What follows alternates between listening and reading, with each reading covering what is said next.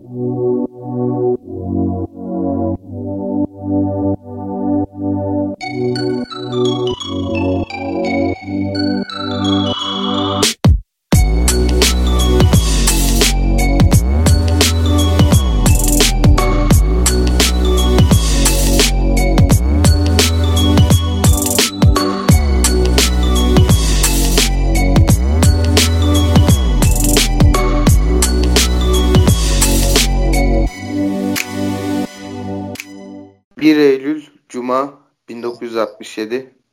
Yaz biterken Yaz bitecek. Bu yazda. Gelecek yazda. Bitmeyecek ne var? Eski Eylül başlarını hatırladım birden. Bir korku girdi içime. Okullar açılacak, dersler başlayacak diye. Oysa okul mu okul yok. Beyoğlu'ndan bir aşağı bir yukarı dolaştım. Sinemalara girdim çıktım. Hava sıcak. Ama ama güz daha gelmeden kendini duyuruyor, sezdiriyor. Bomboş kafamın içi. Oysa eve gitmeli, oturup yazmalı. Zorunlu olarak yazmak. Her gün bir şeyler karalamak. Bıksan da, usansan da bu böyle kaçınılmaz bir şey. Bu yaştan sonra başka bir iş, başka bir meslek tutamaz ki insan. Yazacaksın. Gene yazacaksın. Okusalar da, okumasalar da, Gidip bir gölgeli ağaç altı bulmalı. Nerede? Şu Beyoğlu'nda oturacak kahve bile yok. Bir Eftalitos var. O da tatsız bir yer oldu son yıllarda.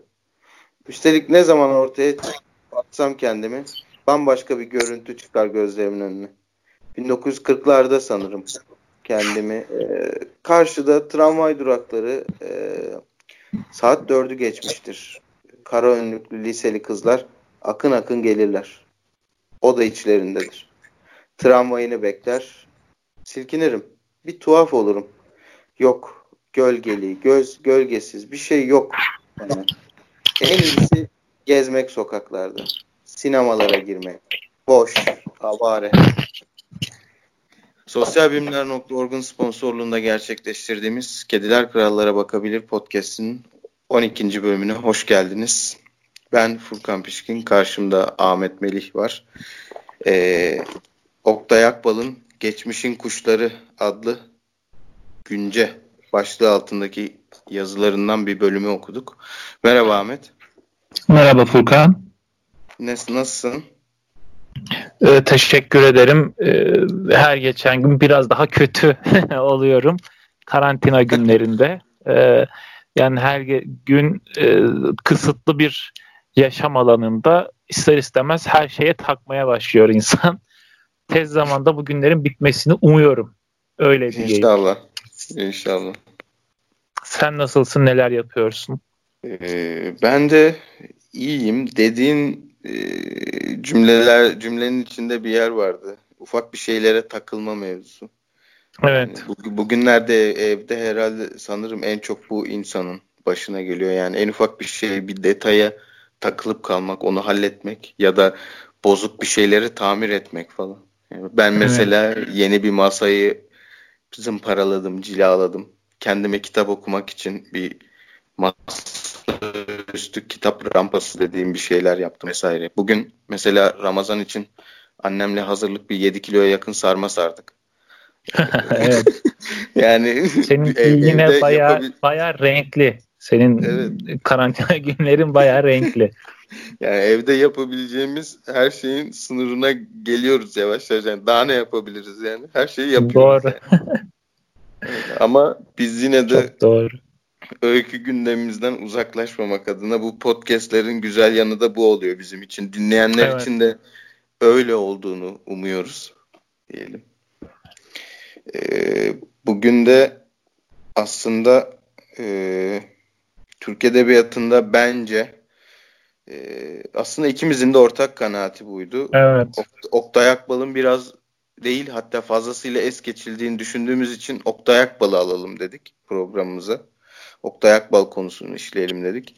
Ee, ben kısaca şundan bahsedeyim Oktay Akbal'a girmeden önce. Oktay Akbal sanırım geçen sene miydi? Bir, birkaç sene önce seninle konuşurken işte benim deneme okuma hı hı. E, düşkünlüğümü bildiğin için bundan konuşurken sen abi Oktay Akbal da oku mutlaka oku deyince e, bazı arkadaşlık arkadaşlıklarda şöyle bir şey vardır. Yani kitap önerisi istemezsin.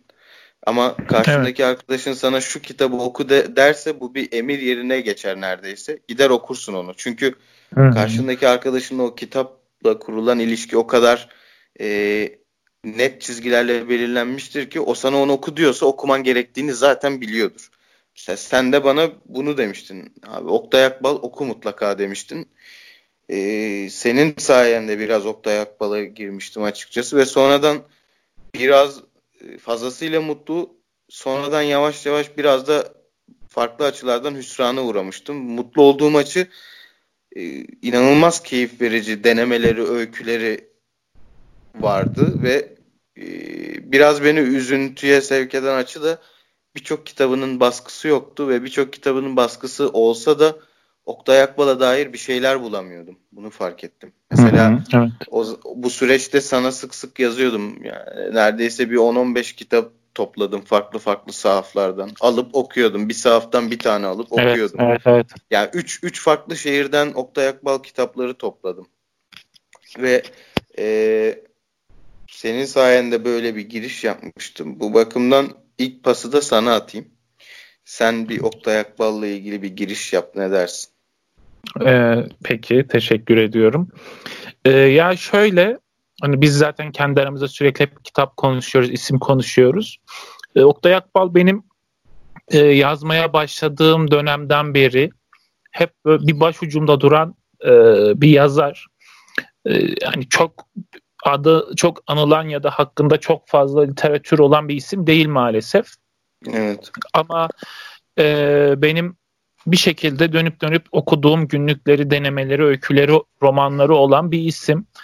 E, yalnız hani geçtiğimiz aylarda bizim e, Hoşaf dergiyle birlikte yaptığımız bu perspektif serisinde e, hepimizin hani aslında farkında olmadan dördümüz dört isim söylemiştik ve o isimlere çalışırken fark ettiğimiz şey şu olmuştu. O isimler hakkında neredeyse hiç ikinci, üçüncül eser yok. Yani hmm. onlar hakkında kimse bir e, biyografi yazmamış yahut eserler hakkında bir test çalışması yok gibi. Sana e, sana ufak bir başlık açabilir miyim? Bir parantezi alayım Tabii. desteklemek adına. Mesela Göktez'den Oktay Akbal yazdığımda e, karşıma 6 tane test çıkıyordu. 2002, 2004, 2007, 2009, 2015, 2017 yıllarında yazılmış. E, hatta hı hı. 2009 ve 2015'te yazılan tez Hasene Aydın diye birine ait. Biri yüksek lisans tezi, biri doktora tezi zaten. Mesela Oktay Akbal diye arattığımızda bile e, çok fazla aslında bir e, sonuç da elde edemiyoruz. E, bu da evet. seni destekli, destekliyor bir nevi. Aynen öyle ki zaten e, yani yapılan tezlerin de e, yarısından çoğu e, daha çok dil bilgisel anlamda tezler. Yani dil yapısını, işte cümle kurgusunu vesaire e, irdeleyen çalışmalar. E, onun haricinde e, yani genel olarak baktığımızda da pek bir literatür oluşmamış. Ama çok enteresan 1940'lı yıllardan itibaren Servet-i Fünun dergisinde sekreterlikle bir şekilde işe başlayan, birçok gazetede köşe yazarlığı yapan, edebi mahvillerde Büyük Doğu dahil olmak üzere yani evet. Necip Fazıl'ın Büyük Doğu dergisinin ilk döneminde bir sütunu olan e, birçok anlamda birçok uzun süreler hani yazmış ve vefatına kadar 92 yaşına kadar da Cumhuriyet Gazetesi'nde köşe evet. yazarına devam etmiş bir isim. E, ama ona rağmen e, ne öyküleri hakkında, ne denemeleri hakkında, ne gazete yazıları hakkında, ne romanları hakkında Oktay Akbal yazdığımızda işte arama aracına herhangi bir şeyle karşılaşmıyoruz. Bu kadar üretken ve aslında Türk Edebiyatı'nda da bir şekilde etkisi olan e, yazdığı öykülerle Türk siyaseti içerisinde birçok anlamda aktif olan bir isim hakkında yeterince herhangi bir tez çalışması olmaması da çok enteresan. E, bütün bunları hani biz e, bu perspektif serisini çalışırken fark ettiğimizde e, yavaş yavaş bu isimleri bu podcast'te de bahsedelim diye istemiştik. E, hani genel olarak Oktay Akbal böyle ama mesela e, bence öyküye yeni başlayan yahut bir şeyler yazma arzusunda olan e, kişiler için bulunmaz bir e, hazine neden? E, çünkü inanılmaz temiz, inanılmaz duru, ya kusursuz bir Türkçe kullanıyor. Çok sade, çok basit gibi gözüken ama ciddi manada a, temiz, akıcı olması gereken belki de bir Türkçesi var Oktay Akbal'ın. Yani her şeyi geçtim. Bir okuma şöleni, bir okuma lezzeti yakalamak için bile benim ara ara böyle açıp özellikle günlüklerini okuduğum bir yazar. Evet. Ee, onun haricinde e, Türk yani Türkiye'nin o kadar uzun süresine şahitlik etmiş ki işte 40'lı yıllarda gençliğini yaşayan birisi. Hani 2000'lerin 2015-2016'lara kadar yanlış hatırlamıyorsam ölüm tarihini. Evet, 2015. 2015. 2015 evet 28 Ağustos 2015. Ee, yani uzun bir döneme şahitlik eden bir yazar ve bu şahitliklerini bir şekilde öykülerinde de görebildiğimiz bir yazar. Yani 80 darbesini 60 darbesini görüyor. 2000'li yılları görüyor. Dünyadaki kırılmalara şahit oluyor vesaire. Ve bütün bunlar olurken de bir şeyler üreten bir yazar. İşte senin girişte okuduğun o e, pasajda da söylediği habire yazan, okunmasa bile yazan bir isim. Ee, hani genel olarak Oktay Akbal'a baktığımızda bence konuşulmayı hak eden bir isim olarak karşımıza çıkıyor ama enteresan bir şekilde e, konuşulmayan bir isim. Belki burada kanonun da bir meselesi vardır. Yani kanon içi edilmeyen, kanona kabul edilmeyen bir yazar olması ki Bence bu bile aslında bir çalışma konusu herhalde yahut bir yazı konusu. Ee, yani bu kadar süre edebiyatın içerisinde yer alan, birçok ödül alan bir isim e, neden mesela bu kadar çok e, sükut, sükut suikastine uğruyor? Evet yani bir de şunu da söyleyebiliriz. Ee, aslında ilk başta bahsettiğim şimdi 1940'lı yıllarda Yeni Sabah, İktam gazetelerinde çevirileri, öyküleri yayınlanmaya başlıyor. İşte Servet-i Fünun'da e, tercüme bürosu Servet-i Fünun'da da çalışmış bir isim. İşte Büyük Doğu'da evet. da her hafta e, dünya fikir sanatla ilgili yazılar yazıyor. Yani şöyle bakabiliriz. E, Türkiye'nin hem e, 40'lar için ne kadar yoğundu ondan onun farklı bir açıdan konuşabiliriz. Hani hı hı. şu an kanonun dışladığı bir yazar olarak kabul edersek bu isim hem sağda da gözükmüş aslında hem solda da sağ sol evet. açısından bakarsak eğer. Yani evet, evet. tam Türk Edebiyatı'nın tam da göbeğinde duran bir isim. Ve e, ama bir şekilde e, yavaş yavaş silinmeye başlamış zamanla. Yani bu evet. hakkında mesela işte 2002 yılında bir tez var vesaire. Yani yılda bir tez bile düşmüyor. Ve evet. mesela ben şuna bakmıştım merak ettim. Mesela Sabahattin Ali'nin işte telifi kalktı. Ee, mesela geçen yıl 2019'da kalkmıştı değil mi? Evet, evet, evet. 2019'da mesela 2019'da e, Sabahattin Ali ile ilgili yazılan tezlere bakıyorum. 12 tane vesaire 12 tane sanırım karşıma çıkıyor. Birden 2018'de 7 tane, 8 tane. Geri geldikçe 5, 6 diye düşüyor. Mesela e, Sabahattin Ali'ye büyük bir furya başladı. Yazı anlamında da işte akademik anlamda da bu böyle. Ama e, Oktay Akbal uzun süredir e, e, birçok kanon karşısında hep aynı seviyede, aynı yerde durmuş. Evet. Onu fark ettim ve bu isim dediğimiz gibi 40'lardan yani son yazısı yanılmıyorsam 2014 yılında yazıyor gazetede. Cumhuriyet Gazetesi'nde. Hı hı. Yani dile kolay. Yani neredeyse Cumhuriyet Cumhuriyet tarihine tamamen hakim bir isim. Ve o yüzden de denemeleri, öyküleri aslında gazete yazıları bir anlamda Türkiye portresi çiziyor. Ve mesela Oktay Akbal'la ilgili e, biraz e, kişisel yorumlara girecek olursak benim mesela ilk dikkatimi çeken şey şu olmuş. Yanılmıyorsam e, ilk yazısı e, son yazısı 2014 yılındaydı ve bu evet. e, bize şunu söylüyor. Yani bu isim Türkiye'nin e, Cumhuriyet tarihine neredeyse tamamen hakim bir isim. Yazı anlamında, kayıt etme anlamında ve diğer bir açıdan e, açıkçası kişisel yorumlara girecek olursak e, Oktay Akbal da benim en çok ve ilk başta dikkatimi çeken şey şu olmuştu.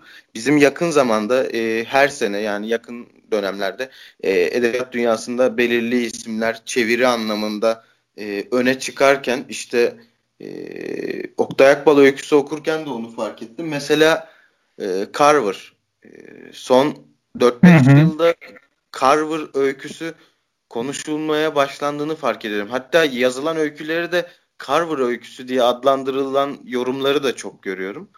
Ama mesela Oktay Akbal'ın Hücrede Carmen e, Hücrede Carmen kitabında e, Boynu Süslü Serçeler diye bir öyküsü var.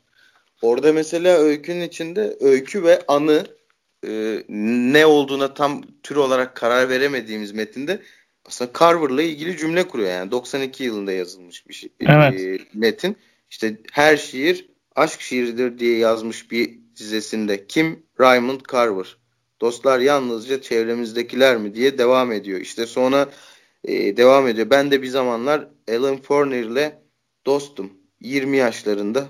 O da 20 20'sindeydi vesaire diye devam ediyor ama yani bu da e, bize şunu söylüyor. Yani neredeyse bir 10-15 yıl önden gidiyormuş Oktay Akbağ. Evet. Yani evet Birçok evet. metninde güncesinde görebiliyoruz.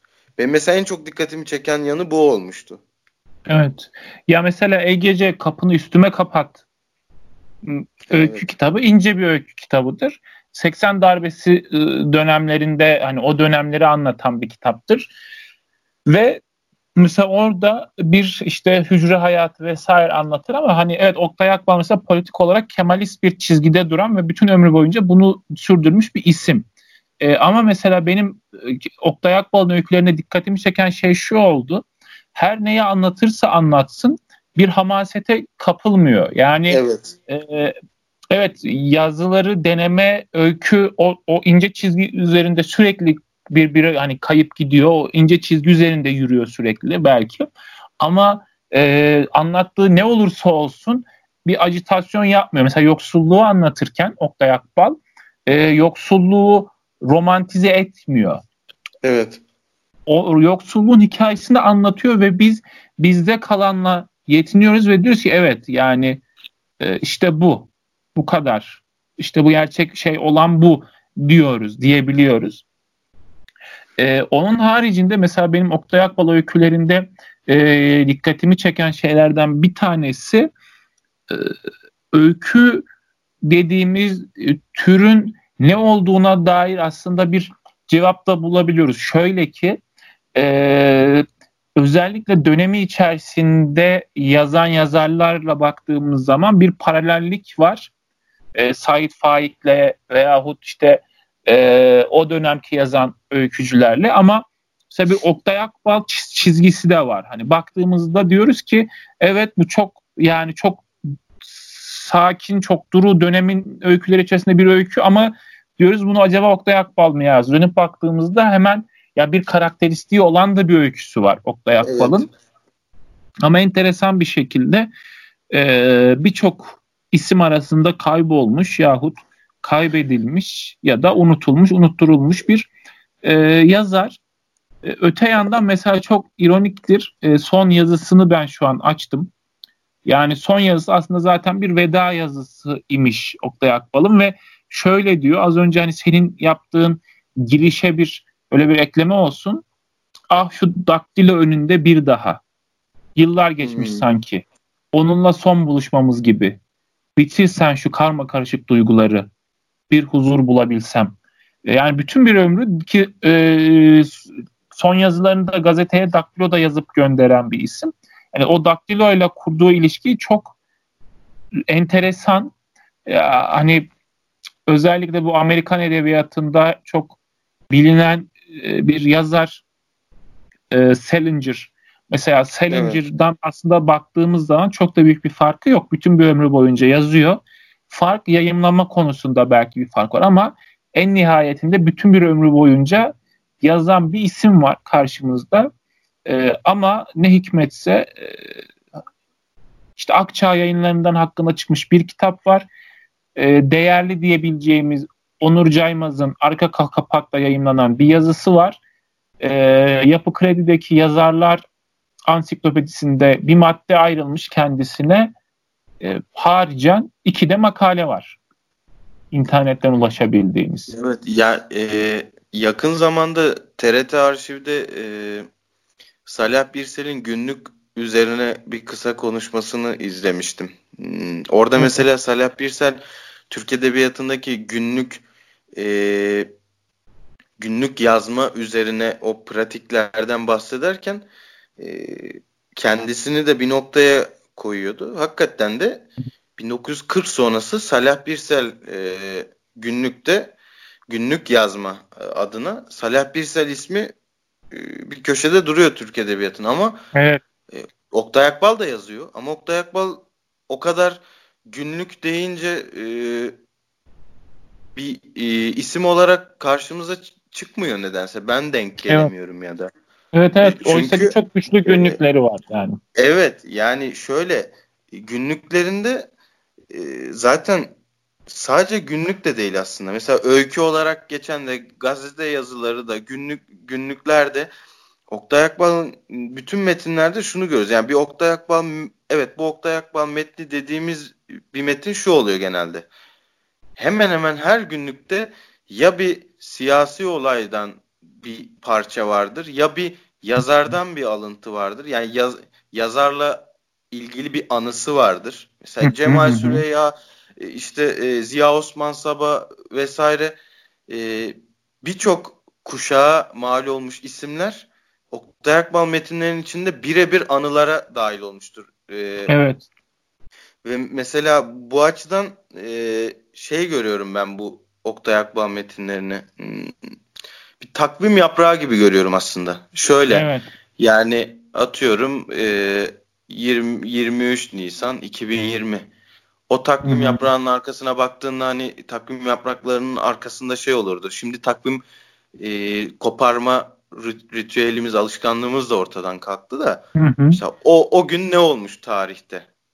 Oktay Akbal evet. metni bunun aslında şimdiki zamanına gelmiş bir durum. Yani 23 Nisan 2020 takvimini aldığımızda hemen bugünü kayda geçirmiş bir metin. Oktay Akbal metni. Evet. Ve ben bu açıdan çok kıymetli görüyorum. Çünkü günlüklerinde hem dönemin siyasi yaşantısını, siyasi gerilimlerini görebiliyoruz. Hem edebi açıdan edebiyat ortamının gerilimlerini görebiliyoruz. Hem ekonomik vesaire mesela Üstad Orhan Bener'i de konuşurken bunu söylemiştik. Evet. Yani Bener öyküsünde gündelik hayattan, faturalardan, siyasi olaylardan her şeyden bir parçalar vardır. O parçalar olmazsa Bener öyküsü de olmuyordu bir noktada. Oktay Akbal metni de öyle. Ya yani öykünün bir aşk öyküsü bile olsa o karakter yolda yürürken siyasi bir olayla ilgili bir düşünceye kapılır. Bir geçmişe döner, evet. geri gelir, şimdiyi sorgular.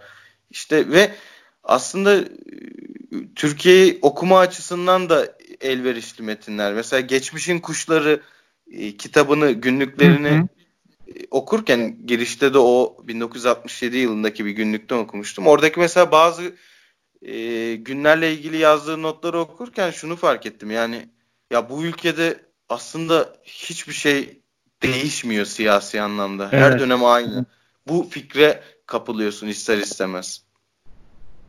Kesinlikle. Bir de bir yandan da mesela Oktay Akbal'ın öykülerinde İstanbul'dur ana mekan hep ve e, öykülerde dönem içerisinde İstanbul'daki dönüşümü de çok rahat bir şekilde görüyorsun. Evet. Toplumdaki dönüşümü çok rahat bir şekilde görüyorsun. Benzer olaylara bir kitapta yani çok eski bir dönem öyküsünde farklı bir tepki verirken mesela 80'li yıllarda bambaşka bir tepkiyle karşılaşıyorsun. E, bu bakımdan bence e, yani İstanbul ya bir hafıza aslında baktığımızda e, ve bu hafıza e, e, nasıl diyeyim birçok hani hep daha önce konuştuğumuz e, podcastlerde de hep bahsettiğimiz bir mesele e, aslında bir yeniden inşa yani bireyin kendini yeniden inşasında da gidebileceği bir yol olarak karşımızda duruyor. E, ben hani yavaş yavaş da vaktimizin sonlarına geliyoruz. E, bir e, cevabını okumak istiyorum. Oktay Akbal kendisine e, yapılan bir eleştiriye şöyle bir cevap veriyor. İstersen izin verirsen onu okuyayım. Tabii. Benim çok hoşuma gitti. E, yazarın sanatçının önce kendisi için yazmasının kaçınılmazlığını yazdığım için gerçek sanat yapıtının önce yaratıcının kendisinin sonra da Stendhal'ın deyimiyle mutlu bir azınlıkça beğenilmesini istediğim için geçmiş yıllarda epey eleştiriye uğradım. Bugün de görüşlerim değişmedi. Sanat yapıtları ısmarlama bile olsa sanatçı o yapıtı yine de kendi beğenisiyle ortaya koyar. Ustalığa erişmek için başkalarının isteklerini, övgülerini, yergilerini düşünmeden kendisi için, kendisini tatmin etmek için yazar. Öykülerimde, romanlarımda benden pek çok izler elbette var. Ama o benler öyküdeki kişilerdir, kişidir. Zaten isteseniz de gerçek yaşamınızın bir parçasını olduğu gibi veremezsiniz. Yazı gerçeği değiştirir. Başka bir biçime sokar, sokar. Sanat yapıtında yaratıcıyı aramak kolay bir yoldur. Çoğu kişiyi yanıltan bir tutumdur. Ben ve Tarık Buğra, Necati Cumalı, Sabahattin Kudret, Tarık Dursun ve diğerleri kendimizi toplum gerçeklerinden koparmadık. Bu gerçekler içinde çırpınan insanoğlunun serüvenlerini, gündelik yaşantısını iç ve dış derinlikleriyle verdik. Çok enteresan burada Neca yani aslında e, şu son paragrafta saydığım isimler de sanki böyle edebiyatımızda çok anılmayan isimler evet. gibi duruyor. Ee, evet yani ve bir yandan bu okuduğum metindeki söylemiş olduğu e, yani birilerini etkilemek hani ne için yazıyoruz sorusu var ya genel olarak genç öykücülerdeki e, bir soru olarak işte dergiler için mi hani biz neyi niçin yazıyoruz kime yazıyoruz sorusu buna da bir cevap var ve bütün e, yapıtlarını incelediğimizde e, Oktay Akbal'ın bu cevaba birebir uyan, bu cevapla birebir örtüşen metinler olduğunu da görüyoruz. Evet yani son e, son cümlede Oktay Akbal'ın bahsettiğin son cümlesinde işte Tarık Buğra, Sabahattin Kudret Aksal, Necati Cumalı vesaire Hı-hı. böyle isimler e, hakikaten neredeyse benzer kaderleri yaşamış. Yani mesela şu an Tarık Buğra denince akla işte lisede, lise sonunda, üniversite 1'de işte e, romanlarını okutup e, öğrencilere onunla ilgili sınav yapmak.